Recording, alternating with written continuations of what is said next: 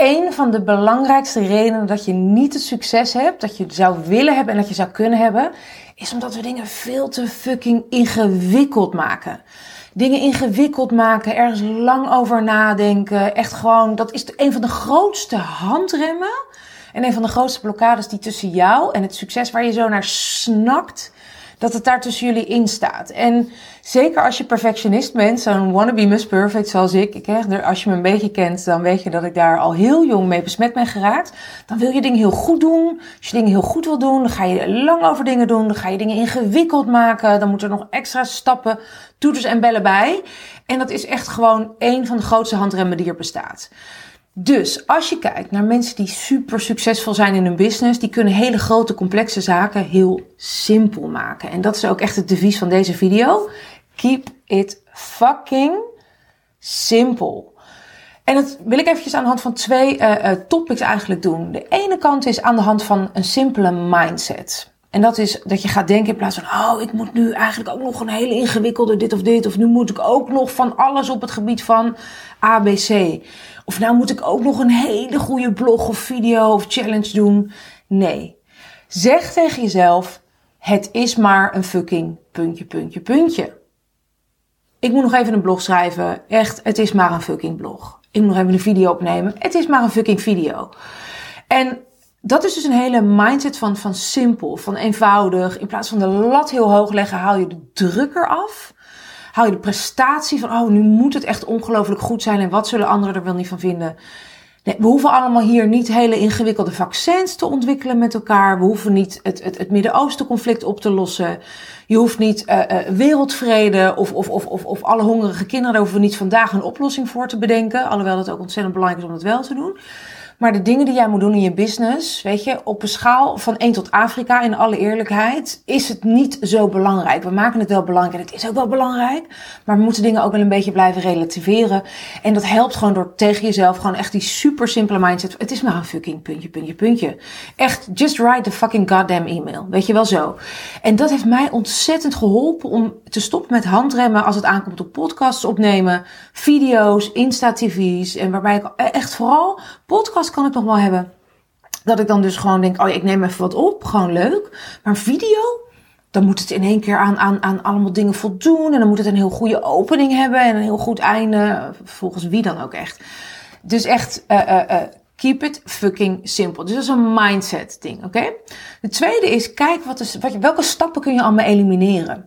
Dus als je denkt van, nou, ik wil een eigen event organiseren, dan kun je al heel snel overweldigd raken door alles wat erbij komt kijken. En wat heel erg helpend is om al die stappen op te schrijven en te kijken naar alleen maar wat moet je nu doen. Maar wat ook helpend is daarbij, is om te kijken welke stappen denk je dat je moet doen, maar kun je eigenlijk gewoon elimineren, omdat ze ja, misschien wel nice to have zijn, maar niet must.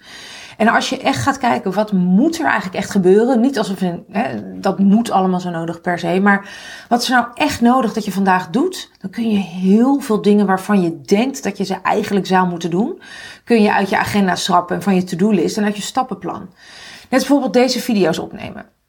Daar heb ik heel lang op zitten handremmen, omdat ik uit het televisievak kom, zoals je weet. En ik dacht van ja, dan moet het professioneel opgenomen worden. Dan moet ik camera's huren. Dan moet er iemand bij komen. Want ja, weet je, dat verwachten mensen dan. Ook als ik iemand niet inhuur. Want ik, ik weet dat ik minder goed ben als ik een cameraman heb. Ga ik eerder in mijn hoofd. Eerder vanuit cognitie delen dan echt met hoofd, hart en buik. Hoofd, hart en ziel. En ik neem dus het liefst alleen op. Ik kan het prima met iemand erbij. Maar dat ga je wel een klein beetje terugzien en horen. En toen dacht ik, ik heb helemaal geen zin om ook die, die, die camera's zo allemaal te huren of te kopen. En dan moet het allemaal weer, weer met een bepaalde focus. Uh, uh, focus vanuit mij, maar ook een bepaalde camera. Die moet op een bepaalde manier ingesteld worden. Dan gaat er bij mij weer iets getriggerd worden van ik moet presteren. En ik vind dus de inhoud vind ik gewoon belangrijker en de energie mijn presence en hoe ik overkom op jou, dan dat het beeld er hartstikke gewoon super geil uitziet. Want ik wist gewoon, dit gaat, dat gaat een reden zijn waarom ik het gewoon weer een maand ga uitstellen. Dus als je weet hoe ik er nu bij zit. Ik ben gewoon op mijn, op mijn iPhone ben ik aan het opnemen. Met een ringlight die ik besteld heb op Amazon. Ik heb nog hier twee hele oude lampen die allemaal uit elkaar vielen. Die heb ik dan maar even op een tafeltje geknald. Daar heb ik een klein beetje schaduw hierachter als je nog goed kijkt. Weet je, en het is niet de allermooiste setting die ik in mijn leven zou kunnen hebben. Maar Does anyone fucking care? Ik heb hier zelfs een microfoon. Kijk hoe die eruit ziet. Ik had niet eens gewoon zin om die helemaal uit de, de klit te halen. En het is prima. En als je wil weten welke, dit is de Rode. Dat schrijf je als rode Smart Love. Smart Love met een V op het einde. En die kan je gewoon met een koppelstukje in je telefoon pluggen. En dan heb je gewoon prima geluid. En het kan altijd beter en mooier en fancier. Maar dan ga je dus een soort van de perfecte setting creëren, waardoor je dingen gaat uitstellen. Ik in elk geval. En done is better than perfect. En wanneer gaat het eerder gedaan worden? Als je dingen fucking simpel houdt. Dus keep it simple is het advies. Ga nu eens kijken naar je agenda, naar je to-do-list voor vandaag, naar misschien wel een project waar je tegenaan zit te hikken. En kijk gewoon alleen eens door de bril van hoe kan ik dit super veel simpeler maken, waardoor je letterlijk dit doet. En je het ook daadwerkelijk gaat doen. Waarschijnlijk ook nog met veel meer ease en fun en joy en flow. En dan kun je er altijd nog toeters en bellen aan toevoegen als je later wil. Maar in de basis keep it simpel. Weet je, ik weet gewoon, ook de video's die ik opneem, die ik simpel hou. Of als ik zeg tegen mezelf, ik ga nu alleen maar drie minuten video opnemen.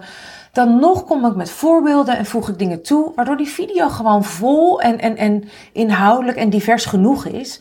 Maar als ik een soort van hele ingewikkelde video of masterclass wil op, opnemen, of ook met een event, dat ik hele ingewikkelde materie wilde delen, dan ga ik in mijn hoofd zitten, dan moet ik er allemaal aan denken, ook al die stappen. Daar wordt het vaak gewoon niet beter van.